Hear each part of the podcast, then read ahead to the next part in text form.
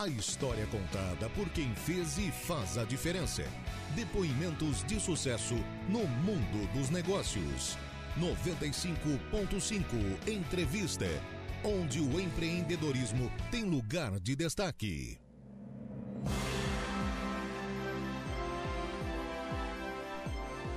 Olá, sejam todos muito bem-vindos. Hoje é sexta-feira, 1 de dezembro de 2023 e está entrando no ar pela sua rádio Arananguá mais uma edição do programa 95.5 Entrevista, um espaço que conta a história de pessoas que são referência em nossa região e também no estado. Nosso convidado de hoje é muito respeitado na área da saúde e já se mostrou ser um administrador habilidoso. Formado em medicina pela Universidade Federal de Santa Catarina, ele hoje ocupa a função de diretor de regulação e implantação do Instituto Maria Schmidt, o IMAS. Sendo assim, fica responsável pelas operações da empresa em todas as suas unidades de negócio, assegurando a correta estruturação das atividades. O Instituto Maria Schmidt foi reconhecido como Organização Social de Saúde em janeiro de 2018, passando assim a ter a possibilidade de participar de quaisquer licitações para a gestão de unidades de saúde, sejam hospitalares ou de saúde básica no estado de Santa Catarina. Nosso convidado de hoje do programa 95.5 Entrevista é o Dr. Robson Schmidt Machado. Dr. Robson, seja muito bem-vindo, é um prazer recebê-lo aqui na Rádio Aranaguá. Obrigado, obrigado pelo convite, Gregório. Obrigado a todos os ouvintes. É um prazer estar aqui, podendo falar um pouquinho mais sobre toda, todo o nosso trabalho e, e da gente também. Vamos começar lá pelo início, então, como digamos assim, né? Vamos ser um pouco prolixo aqui, mas a questão do Dr. Robson lá atrás, onde nasceu, a sua infância, a juventude, conta um pouquinho mais para o pessoal lhe conhecer em casa. Então, eu sou natural de Armazém, né? Uma cidadezinha de 5 mil habitantes, tinha 5 mil na época é, ali próximo a Tubarão. Uhum. E, e, cresci naquela cidade, uh, tinha uma relação muito próxima, né? Fui, fui praticamente criado pela minha avó, Maria Schmidt, que era uma enfermeira aposentada do Hospital Nossa Senhora da Conceição. Uhum. E eu sempre brinco que ela tinha um, uma vontade muito grande de que minha mãe fizesse medicina.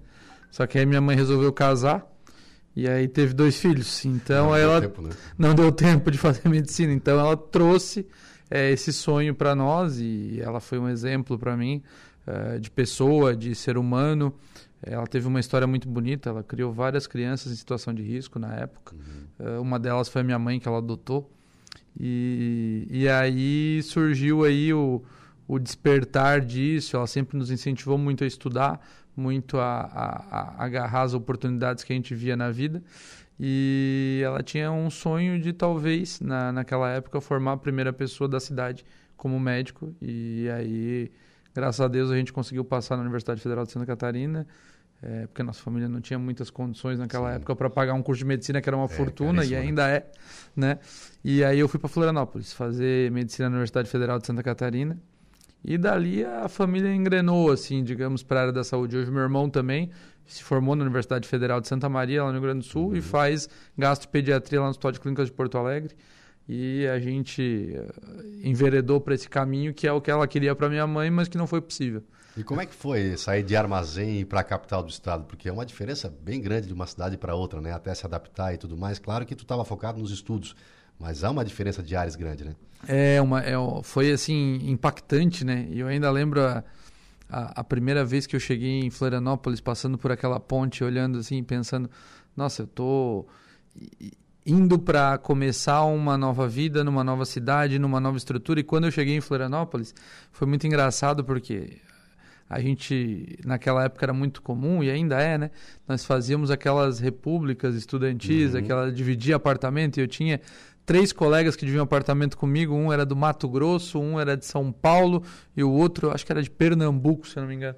E a gente tinha que coexistir, conviver, e não tinha mais uma mãe para fazer as coisas para ti, uma avó, e tudo era muito difícil, né? Então, é, eu lembro que a gente brincava que a gente fazia coleção de pacote de miojo e, e, e, guardava o dinheirinho que a gente tinha para o final de semana poder fazer alguma coisa. Então, é, é, era muito, muito bacana. A UFSC sempre foi uma universidade muito forte. Né? Hoje aqui em Araranguá a gente tem um campus dela. Né? Uhum. Sempre foi uma universidade que sempre teve uma cobrança muito grande. A gente entregava muito isso. Eu, eu tinha esse esse, essa, essa noção de que a gente tinha que estudar e tinha que trabalhar, mas chegar numa cidade diferente, de uma cidade que tudo era mais longe, que não era como armazém, foi um impacto grande no início mesmo. E até mesmo a questão da convivência com as pessoas, né? Porque em armazém tu conhece todo mundo, as pessoas te cumprimentam e tudo mais, tu vai para uma capital como Florianópolis, que tem pessoas de várias partes do país ali, até a, a dificuldade no cumprimento, né? Porque a pessoa sai do interior, eu fui para lá, era do Turvo, saí, fui para lá também, e eu é, cumprimentava as pessoas e elas não me cumprimentavam de volta. Eu achava muito estranho. Tem, tem até essa cultura também, né? Exatamente. Não, é, eu, eu acho que eu fiquei uns dois anos uh, morando no, no, primeiro lugar que eu morei em Florianópolis e eu não conhecia meus vizinhos. É, então, assim, a gente não conversava, não, né? até porque também a gente saía de manhã, porque eu tinha uma rotina exaustiva na UFSC, né? É, é, a gente era de uma época na faculdade que não tinha esse negócio de carga horária. Então, certo. por exemplo, eu, eu ia de manhã para o colégio pelos laboratórios. Uhum. À tarde a gente fazia o estudo das aulas. E à noite eu ainda fazia um terceiro turno, que eram as monitorias de anatomia. Então, assim, às vezes tu saía de manhã às 7 horas e tu voltava para casa às 10, 11 horas da noite. E eu era meio rato de hospital, uhum. então eu tinha uma, uma tia que trabalhava no hospital universitário e eu, final de semana, à noite, de manhã, quando ela estava de plantão, eu ia para lá para aprender alguma coisa. Queria conhecer na prática. Queria conhecer né? na prática. Eu, tava, eu não sabia nem o que, que era uma célula, mas eu já estava lá olhando para ver o que, que era o dia a dia do hospital. Porque é, é, nesse momento que tu decide e tu tá tomando uma decisão tão importante, que é o que tu vai fazer para o resto da vida. E aí eu nunca me esqueço. Porque um dia eu estava acompanhando lá um paciente queimado, uma, uma situação grave, que é uhum. é aquelas que tem no HU, e, e, a gente conheceu um cirurgião plástico lá e ele me falou uma coisa que me marcou pro resto da vida. Ele disse que uma das poucas profissões no mundo que tu podes escolher ser qualquer coisa é ser médico. Uhum. Porque o médico ele pode escolher lidar com gente, ele pode escolher se esconder, e fazer, por exemplo, laudos de exames. Uhum. Ele pode escolher ser administrador, ele pode escolher ser empregado, ele pode escolher tudo. Então tu tem desde aquela especialidade que tu fala com todo mundo até aquela especialidade que tu tem o mínimo de contato possível com as pessoas e isso sempre me chamou a atenção na medicina. E como tu falou, a Universidade Federal de Santa Catarina ela tem uma exigência muito grande, né? Mas é, é bom demais porque são professores renomados, professores com muito conhecimento, né? Tu sai já com uma bagagem lá de dentro, muito forte. Exatamente, eles exigiam muito. Eu lembro que às vezes a gente fazia grupo de estudo à noite porque o professor de anatomia era um carrasco, é né? E aí ele ia chegar lá e ele ia pedir aquelas coisas que ninguém sabia. E, e, e, no, e no curso de medicina tem uma competitividade muito grande para ver quem tem as melhores notas, quem tem o, quem, quem, quem se dá melhor. E, e a gente, uh, eu lembro que a gente montava grupos de estudo, existia grupos que, que, que, trabalhavam assim até tarde da noite lá estudando para ser melhor do que o outro grupo no, no, no dia da prova. Então uhum. era, era uma fase boa, assim, uma fase que a gente tinha uma competição saudável, digamos. E depois de formado, daí virou médico e atuou em quais áreas ali, quais os hospitais? Eu vi que pelo seu currículo passou por, por hospitais renomados, tipo Caridade lá de Florianópolis e tudo mais. E qual foi a importância de passar nesses grandes hospitais aí, ter contato com médicos aí de, de, de, várias especialidades? Então, foi uma situação muito peculiar, porque é, quando eu, eu passei, terminei a minha faculdade, eu passei em três ou quatro residências, eu não lembro agora exatamente, hum. acho que foram quatro. É, três, três que eu lembro foram certeza, eu acho que uma quarta eu acabei sendo chamado depois, mas não, não fui, que foi no, na, na residência do Estado aqui da SE Santa Catarina, uhum. foi na residência do Hospital Universitário e foi na, na, na residência da, da, da USP, em São Paulo. E naquela época a gente se alistava, né? E eu tive a sorte, digamos assim, de ser convocado para o exército. Sim. Então eu, a minha vaga ficou trancada na residência uhum. e eu fui para o exército e no exército eu é, eu acabei tendo uma experiência diferente, né, no hospital de guarnição ali de Florianópolis. E naquele período trabalhando no exército ali seis horas por dia, a gente resolveu trabalhar em alguns outros hospitais. E foi. É, e, e, a minha cabeça estava muito focada e definida, tanto que o meu currículo inteiro da faculdade era para fazer cirurgia plástica. Certo. E naquele momento em que eu tive aquele time de tipo, vou trabalhar no exército, a gente acabou também trabalhando no Hospital de Caridade, que era referência em cardiologia uhum. para Florianópolis. E ali eu acabei me apaixonando pela cardiologia, acabei depois indo para a residência em cirurgia cardíaca. A gente teve um trabalho muito bom no, no Hospital de Caridade, é, trabalhei no, em vários setores do Hospital de Caridade, setores de alta complexidade, de média complexidade, de baixa complexidade, e a minha vida ficou entre esses, essas duas unidades. E depois eu fui para a residência da, da, da, cardiologia e cirurgia cardíaca. E nessa residência eu aprendi muito. Uhum. Mas mais do que medicina, eu aprendi também o funcionamento. De como que um hospital precisa ser visto, como um hospital precisa ser organizado para que você tire dele o máximo possível uhum. de resultado. Porque o grande, a, a, o grande segredo do hospital está em quanto ele pode produzir e quanto ele pode oferecer de serviço. Um hospital que não tem produção e não tem serviço, ele não sobrevive. E isso a cirurgia cardíaca começou a me mostrar. Uhum. E lá na residência eu já tinha esse olhar diferenciado para a gestão. Tanto que a gente precisava aumentar as nossas cirurgias, a gente precisava ampliar os nossos atendimentos. E, por exemplo, para te colocar um paciente na mesa, eu tinha que ter todo o controle de todos os setores. Desde o setor que busca o paciente, traz ele para dentro do centro cirúrgico, até o setor que agenda a consulta, que marca o exame, que deixa o paciente pronto. E é muito complexo tudo isso, porque é, tu envolve, por exemplo, numa cirurgia cardíaca, uma equipe de 6, 7, 8, 10 pessoas. E naquilo ali começou o meu gosto pela gestão. Foi uma coisa que eu comecei a, a, a, olhar com outros olhos e ver que atender as pessoas é muito bom, resolver o problema delas é muito bom, mas conseguir entender os serviços e fazer com que esses serviços atendam muito mais pessoas é muito melhor. O sistema todo, né? Saber como é que funciona todo o sistema. E, e, a medicina também, como várias outras é, profissões, mas a medicina principalmente, a atualização tem que ser constante, né? Porque ela vai, vai mudando o tempo todo, né? Tem que estar o tempo todo se atualizando. É, a, a, medicina, ela, ela, ela constantemente muda, ela é, ela é mutável, os equipamentos constantemente são melhorados, novas tecnologias vêm, novos medicamentos, e, e, e a gente sempre fala que Uh, o bom médico é o médico que está muito bem atualizado. Uhum.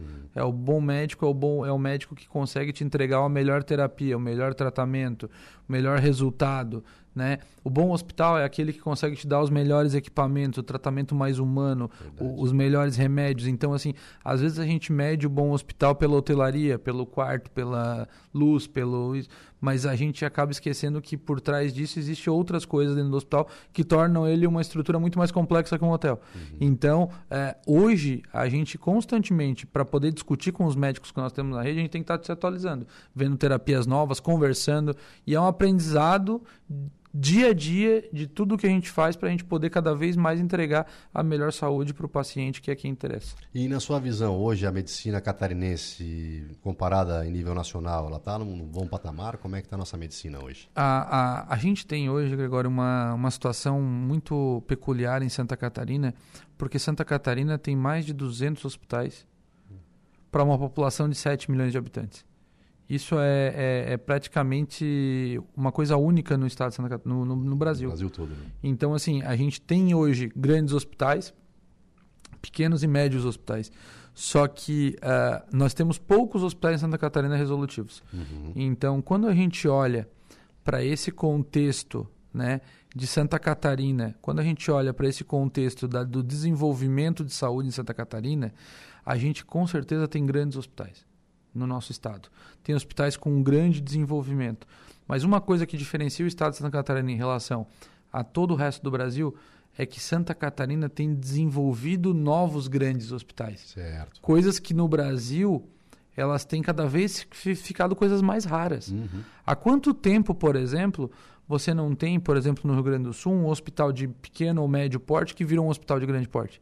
Há quanto tempo no Rio Grande do no Paraná tu não tem um hospital de pequeno e médio porte que é, virou um hospital de grande porte. Uhum. Os mesmos problemas e fechamentos de hospital que nós tivemos em Santa Catarina, nós temos no Rio Grande do Sul e nós temos no Paraná e nós temos em São Paulo. Agora, casos como, por exemplo, o Hospital de Sombrio, Dom Joaquim, uhum. que era um hospital fechado e que hoje vai para a terceira alta complexidade. Casos como, por exemplo, o Hospital Regional de Araranguá, que não tinha resolutividade e hoje é um hospital altamente resolutivo. Isso nós estamos vendo com muito mais frequência em Santa Catarina. E isso é resultado de por exemplo, né, uma secretária que nós temos hoje do Estado que entende de saúde, certo. que é técnica, que faz as coisas, que constantemente vai a Brasília buscar habilitações. Santa Catarina é, bancou muito tempo esses serviços de saúde sem essas habilitações. Uhum. E essa conta é pesada. E essa conta é uma conta que podia ser usada para recursos em outras áreas para desenvolvimento da saúde. E a gente, nesses últimos tempos, teve mais habilitações do que em muitos anos. Uhum. Então, é, é, esse trabalho que eu posso ver hoje da, da saúde de Santa Catarina é que é uma saúde dirigida e administrada por uma pessoa que entende e que está cada vez mais desenvolvendo e, com certeza, saindo muito à frente. Hoje, Santa Catarina é um dos estados que mais produz cirurgias eletivas do, do Brasil. Se a gente for ver, e nós estamos em outros estados hoje, a complexidade uhum. que existe na produção de cirurgias eletivas em outros estados e o quanto o estado de Santa Catarina conseguiu avançar nisso, vamos pegar nossa região, por exemplo. Gregório, é. hoje nós temos uma região com um número de fila de pacientes em cirurgias gerais, por exemplo, ortopedia praticamente reduzida, uhum. zero. É, é, hoje a gente tem é, consulta, o paciente ele entra no sistema e ele faz a consulta em uma semana. É, porque uma, a gente, uma realidade totalmente diferente. Nós estamos aqui em Araranguá, por exemplo, hoje a gente recebe pacientes de, do meio oeste de Santa Catarina, do oeste de Santa Catarina. Então, é, é, essa construção que vem sendo feita da nossa saúde do estado e principalmente do nosso extremo sul de Santa Catarina tem sido o termômetro para o que o, o estado de Santa Catarina tem representado para o Brasil. Hoje o IMAS, merecidamente, ele é considerado uma referência não só em Santa Catarina, mas um case para o Brasil todo. Mas como é que surgiu o Instituto? Então, é, eu vim para Aranguá numa, numa conjuntura na época em que o CISAMESC era uma, uma estrutura muito forte, uhum. né? E, e, e, na época ele tinha um, um, serviço de saúde e serviços de saúde com muita necessidade na região. Naquela época a gente tinha praticamente só o hospital de Meleiro operando. É. Né? Então, assim, era, era uma situação extremamente caótica, as filas eram enormes e a gente começou a fazer algumas cirurgias em alguns hospitais da região, o Hospital de Nova Veneza, trabalhando aqui em algumas unidades de saúde e com isso a gente começou a entender melhor o sistema. Uhum. Até que a gente foi vítima, tanto quanto várias outras pessoas, daquela gestão do ISEV, uhum. que fechou o Hospital de Sombrio praticamente, que ah, fez uma desgraça, desculpa a palavra, enorme sim, no sim, Hospital. Santa Catarina, ali uhum. em Criciúma, que eh, fechou o Rio Maina, que, que causou um, um, distúrbio gigante em matéria de saúde aqui na nossa região. Uhum. Quando isso aconteceu, naquela época, os hospitais estavam mal das pernas. O Hospital de Timbé do Sul estava em vias de fechar. E aí a gente teve essa oportunidade é, é, e essa ideia de estudar o que era o, que era o ISEV, porque é, era tudo muito distante agora. O que, que é uma, uma instituição que administra um hospital? Sim, sim. O que, que o, o, é, porque assim, uma coisa é tu olhar no dia a dia o fluxo, material, medicamento, médico para pagar as coisas que tu que tu uh, vai, vai, vai montar. Agora outra coisa é tu saber o que, que é o dinheiro que vem, para onde vai, o que, que é carimbado, por que, que usam o dinheiro do médico para pagar a conta e depois não pagam o médico? Uhum. Então, assim, essa situação que me chamou a atenção, eu fui entender que, que era a bendita da filantropia, o que, que era essa questão da isenção de imposto. E aí nós, naquela época, então, optamos por criar o Instituto Maria Schmidt, é, que teve como seu primeiro hospital o Hospital de Timbé do Sul, uhum. na época. É, o hospital era um hospital com uma situação extremamente difícil, delicada, Sim. financeira, uh, mas ele tinha uma coisa que era fundamental, que era a vontade e o carinho que a gente via aqueles funcionários por aquele hospital. E a gente uh, entendeu na época que para um hospital funcionar, ele tinha que produzir, porque o hospital é um hotel mais complexo. Sim. Então ele tem que ter gente deitada na cama. E naquela época nós começamos a fazer cirurgias eletivas também em Timbé do Sul, que era um grande gargalo. E aquele hospital foi crescendo, crescendo, desenvolvendo, até que o nosso trabalho começou a ter um pouco de notoriedade, mesmo sendo em Timbé do Sul, que é uma cidade distante, que muitas uhum. vezes as pessoas pensam, ah, o que, que acontece em Timbé do Sul, o mundo não fica sabendo. Mas fica. E aí a gente teve a nossa segunda unidade, que foi o Hospital de Sombrio.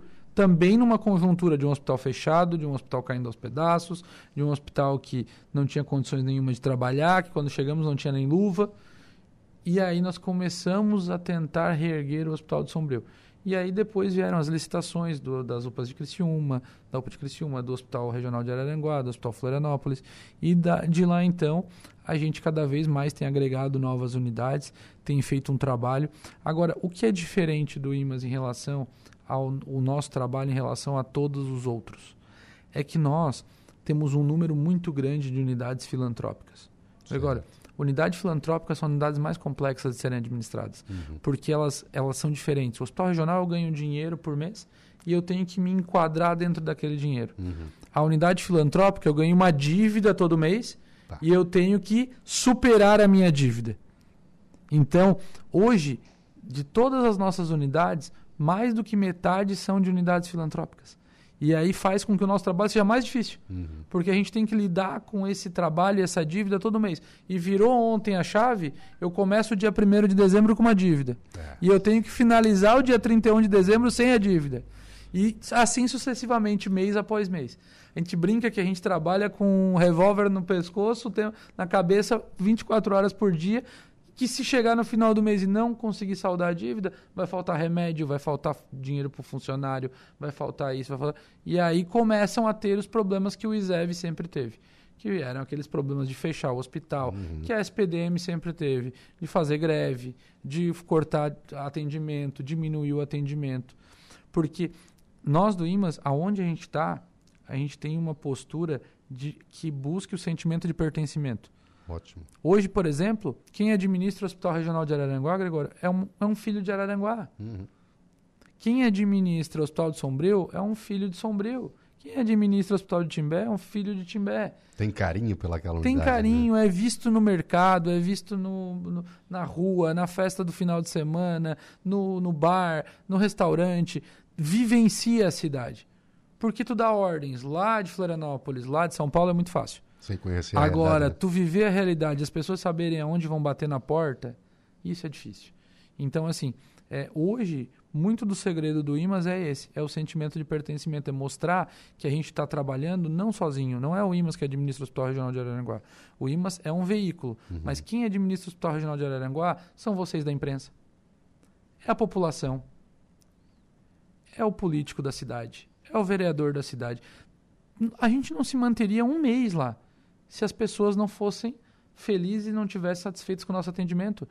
A população pode derrubar uma gestão se ela não se sentir feliz e se sentir que aquilo está sendo benéfico para ela.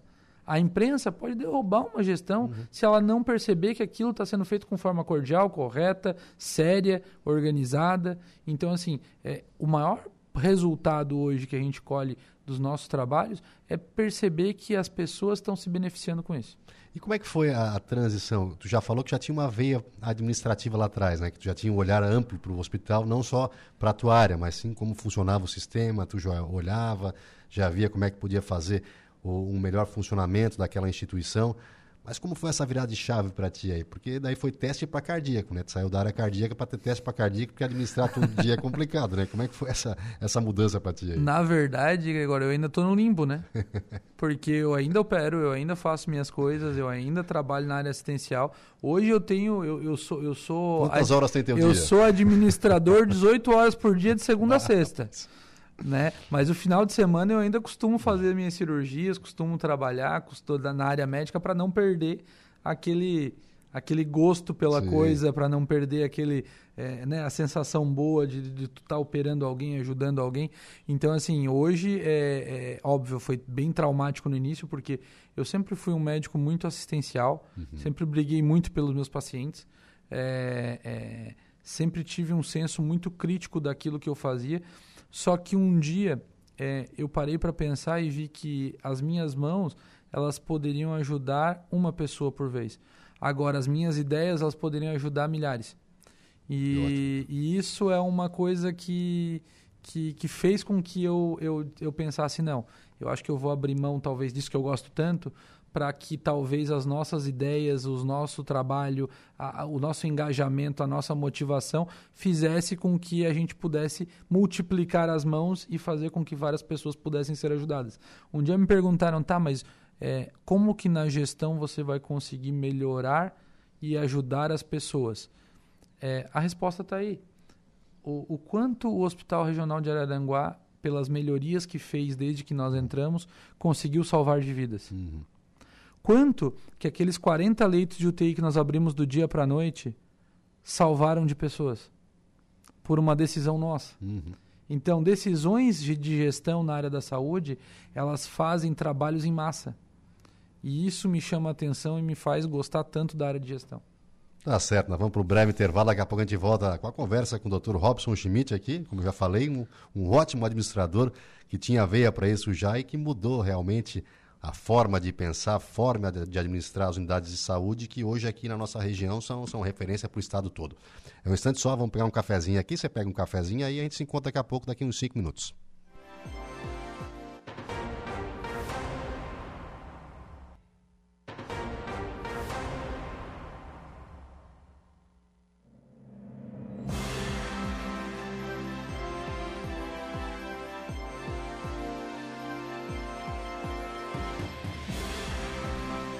Estamos de volta com o nosso 95.5 entrevista. Agora são 4 horas e 38 minutos e hoje recebendo o Dr. Robson Schmidt. Doutor, conta para nós hoje o IMAS é responsável por quantas unidades ou em quais regiões ele está no estado de Santa Catarina? Cresceu e cresceu muito, né? Se expandiu, né? Então, hoje a gente não, não está, né? No extremo oeste uhum. e a gente não está na região norte. Certo. Né, que é o, a região de Joinville, mas no, na, no Planalto Norte, a região serrana, oeste de Santa Catarina, meio oeste, a região, enfim, a gente está hoje difundido pelo estado.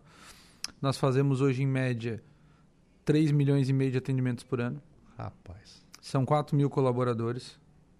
Nós somos a maior rede de cirurgias eletivas do estado de Santa Catarina. Uhum. Em algumas especialidades, como por exemplo a urologia, a gente faz quase 80% de toda a demanda do estado inteiro. Nossa. Então, é, hoje o nosso trabalho ele tem uma relevância importante. Nós hoje trabalhamos com 95% de atendimento SUS, uhum. desses 3 milhões e meio de atendimentos. É, é, o IMAS tem um, um trabalho uh, uh, muito focado é, em resolver problemas. Por exemplo, a urologia era um grande problema que o Estado de Santa Catarina tinha e a gente, com os três serviços, Sombrio, Nova Veneza e Brusque, conseguimos praticamente depurar essa fila hoje das grandes regiões fazendo com que a gente, por exemplo, operasse pacientes de 2017, 2018 Nossa. que estavam na fila. Né? E existe um procedimento muito complexo que se chama nefrolitotomia percutânea, uhum. que nós somos um dos poucos do estado, eu acho que o único talvez, que executa esse procedimento. E a gente eh, tem feito aí uma média de 5, 6 por semana, até o Hospital de Sombrio vir a ter esse, esse infortúnio, né? Uhum. Mas a gente tem cada vez mais feito esses procedimentos e ampliado isso. E além, Dr. Robson, além de operar, além de administrar, além de ter aí, eu acho que foi que eu perguntei para ele, quantas horas tem teu dia? Deve ter umas 30 horas mais ou menos para conseguir dar conta de tudo isso, né? Mas tu também tem que manter um elo de ligação com as forças governamentais, né? Para realmente incentivar um crescimento e tudo mais. Teve esse, esse infortúnio, como tu falou, do Dom Joaquim, tu logo partiu para Florianópolis e foi lá tentar um auxílio porque sozinho a gente não consegue resolver nada, né? Então tem essa questão também, né? Tem que estar tá, tá ligado com o governo, tem que estar tá ligado com as forças. É, a, a, gente tem um trabalho muito forte e assim eu, é, a pessoa para ela entender a complexidade que é quando ela pega a requisiçãozinha dela, leva lá no posto de saúde, até ela chegar para nós, a gente conseguir atender essa pessoa, gerar essa cirurgia e ela tá operada e fazer o pós-operatório dela, é uma burocracia uhum. infinita. E muito do que o IMAS faz é ir nos setores técnicos e no apoio político para criar mecanismos para que a gente consiga botar esse paciente e conseguir recursos para que facilite isso. Hoje, por exemplo, tu vai operar um paciente, às vezes tem uma coisa que, que, que tu consegue com uma emenda parlamentar, às vezes tem uma coisa que tu consegue com um recurso de subsídio, uhum. ou às vezes tu tá cobrando errado o SUS e o SUS poderia pagar uma terapia melhor e tu tá usando uma terapia antiga, como por exemplo é uma, uma, uma cirurgia de vesícula, uhum. que hoje o SUS paga uma cirurgia por vídeo e às vezes por tu não ter um serviço de classificação, isso não está habilitado, ou tu não conseguir isso junto ao contrato que tu tem com o Estado de Santa Catarina, tu tem que fazer um procedimento de, de cirurgia aberta. Então, são essas coisas que a gente estando nessa proximidade e estando indo muito a Florianópolis, que é a nossa capital administrativa, uhum. a gente consegue trazer novas terapias. Nós conseguimos, por exemplo, trazer uma das torres mais modernas do Brasil para o Hospital de Sombrio, graças a essa busca de recursos em Brasília, em Florianópolis, né? E, e essa captação de recursos. E nós vamos reconstruir o hospital. Eu acho que é, a gente tem um aceno positivo de vários poderes é, para que a gente possa é, efetivamente agora concretizar as ideias e as, e as promessas para a gente reerguer o nosso hospital e logo, logo voltar a, a, poder atender como a gente vinha atendendo antes. Doutor Robson, e a população que nos ouve nesse momento? A Rádio Aranaguá tem uma audiência muito grande na região. E quem quiser ajudar, como é que pode fazer? Entra em contato com o IMAS? Como é que pode fazer para ajudar o Dom Joaquim? A gente está fazendo uma série de campanhas. Tem uma uhum. campanha que nós estamos lançando no nosso Instagram, que é uma campanha de ajuda, que as pessoas podem doar através do nosso Pix. Tem o bazar que a gente está fazendo da Receita Federal esse é. final de semana, que é, de mercadorias apreendidas, uhum. que também é muito, vai ser muito importante para nós nessa reconstrução. Então a gente tem um trabalho é, é, hoje da, da, participação da comunidade muito forte. Uhum. É, então assim tem vários empresários que fizeram doações para nós já. Nós, por exemplo, ganhamos todo o telhado de um empresário que nos ajuda Legal. muito. Então assim é, é, isso faz com que a gente veja que o nosso trabalho vale a pena né, ver esse engajamento da população, esse sentimento dela de que ela está junto com a gente. Não nós estamos é, é, é né, é, fazendo um, um trabalho para ela, não, todos estão fazendo juntos. É uma sociedade mesmo, né? E, e o bazar da, da, da, receita aí, onde é que vai? Vai, vai, ser, no sábado? Vai, vai ser agora, sábado e domingo, uhum. no, no no salão paroquial da igreja. Certo, lá tá o padre lá do ladinho do hospital, uhum. o padre cedeu lá gentilmente o espaço uhum. e a gente espera aí conseguir arrecadar recursos também para ajudar a reconstruir o hospital e também construir a, o, os nossos leitos de hemodiálise, né, que era um Sim. grande sonho do Hospital do Sombrio. As pessoas hoje elas têm que ir às vezes a Araranguá, lá de Passo de Torres, de Santa Rosa, de Balneário Gaivota, ou ir a Criciúma quando uhum. não tem vaga em Araranguá. E isso uh, gera é, uma, um transtorno para essa paciente, esse paciente que é um paciente crônico, às vezes tem que ir duas, três vezes na Sim, semana. imagina, né? E, e doutor, o Dom Joaquim ali, claro, eu parabenizo o trabalho do IMAS como um todo, mas o Dom Joaquim a gente acompanhou muito o processo dele, o Dom Joaquim teve prestes a fechar as portas, né? A gente sabe disso, a população de lá batalhava por esse hospital. E hoje ele é uma referência, né? O Dom Joaquim é uma referência e está atendendo, ele atende ali emergência quase quanto o Hospital Regional de Aranaguá. Né? Ele cresceu bastante a procura por ele, porque veio o pessoal lá do, do extremo sul e, e, fica ali no hospital. Né? Conta um pouquinho sobre essa, essa mudança que vocês fizeram, porque foi um, um esforço hercúleo, né? Porque teve que ter uma...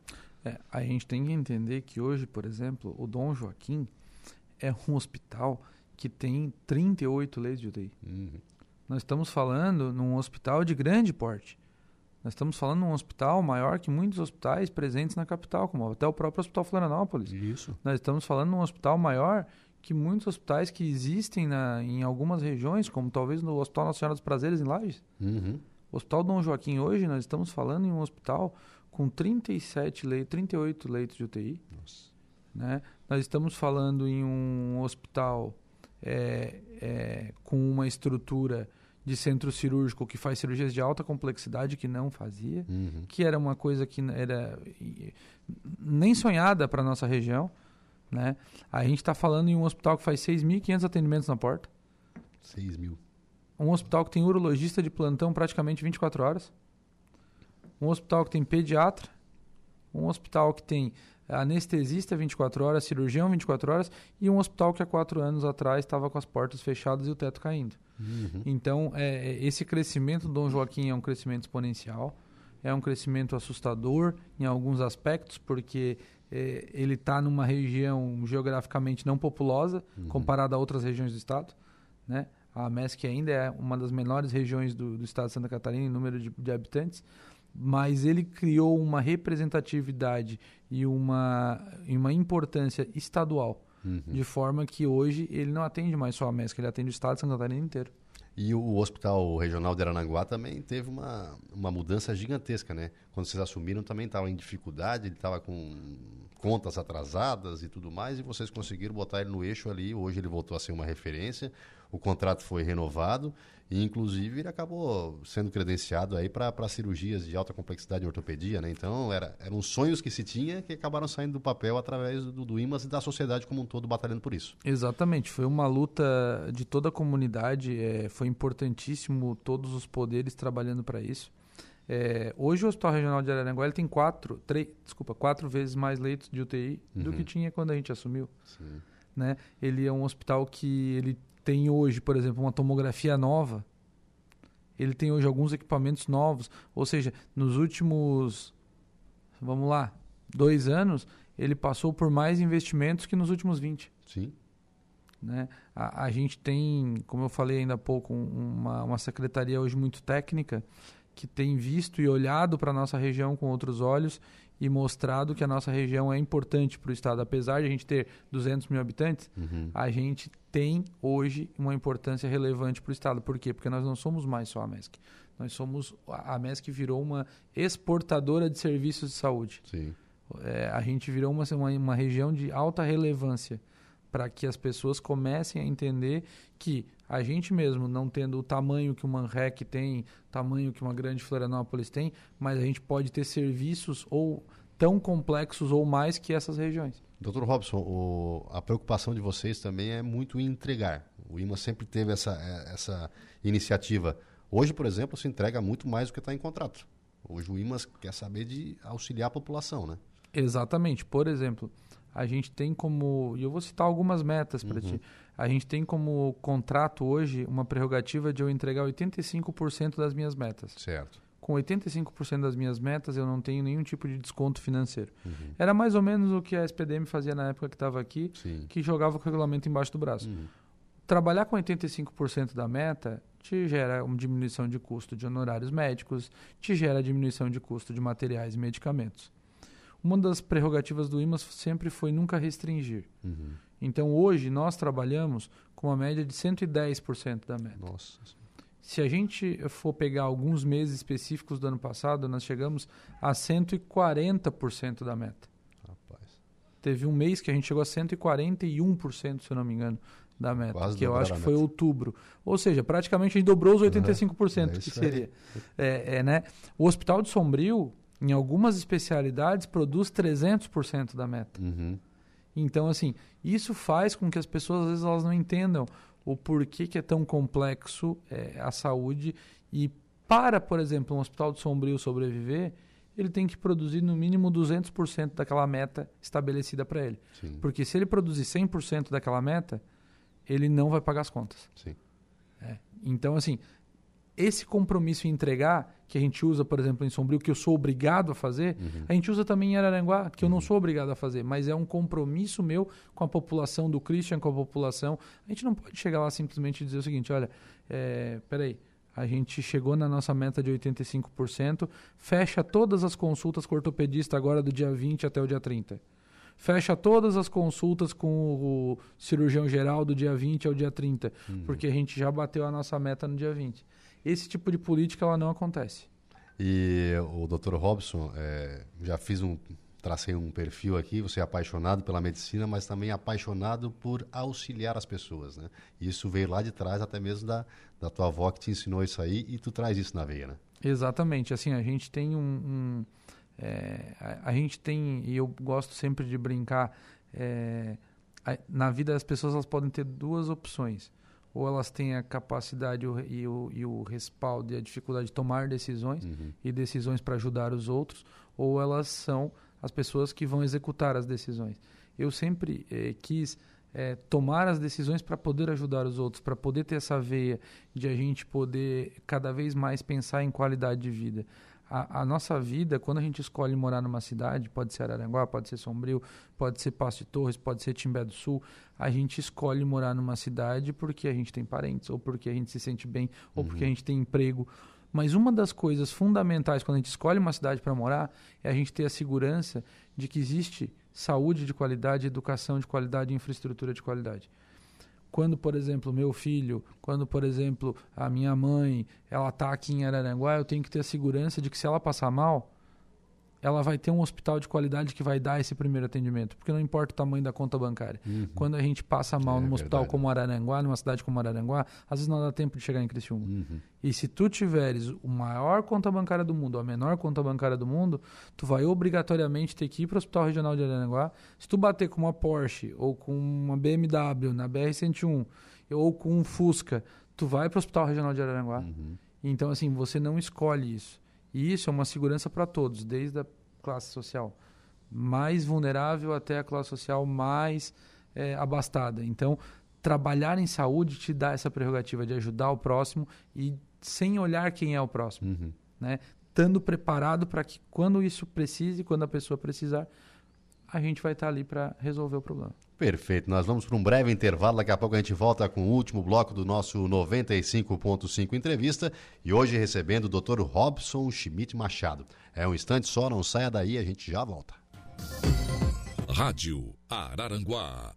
A informação em primeiro lugar. Estamos de volta com 95.5 Entrevista.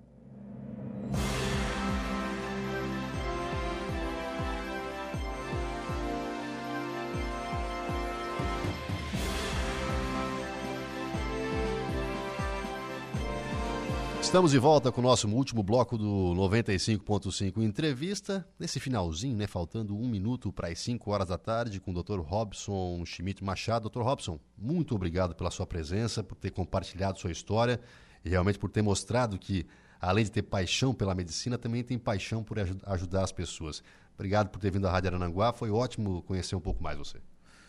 Obrigado, obrigado a todos os ouvintes, obrigado pelo espaço. É importante a gente ter né, essa oportunidade de conversar um pouco e falar um pouco da nossa vida, do nosso dia a dia, para as pessoas entenderem todo, tudo que a gente passa e tudo que a gente teve que passar para construir isso e hoje poder estar tá aí ajudando as pessoas. Muito obrigado pelo espaço, mais uma vez. A Laura Alexandre, muito boa tarde, meu amigo. Boa tarde, Gregório. Boa tarde, doutor Robson. Também, claro, nosso ouvinte da 95.5 FM. Quais os nossos destaques nessa sexta-feira no Dia em Notícia? Daqui a pouco converso com o pessoal do PSOL aqui de Araranguá falando da organização do partido para, obviamente, né, os próximos meses aí e observando as eleições do ano que vem. Está aí o Luiz, todo o pessoal está nos bastidores e daqui a pouquinho conversam aqui conosco. Também no estúdio, o Luiz Carlos Pesce, coordenador regional da Educação, na pauta novidades na eleição para a diretoria das escolas estaduais. Tá certo, então eu vou ficar. E ainda, ah, calma, segura. Deu uma respirada aí. Deixa eu tá respirar. Falta cheia hoje. Por telefone no Momento Esportivo, Fábio Antunes, presidente do Novo Paraíso, campeão da LAVME.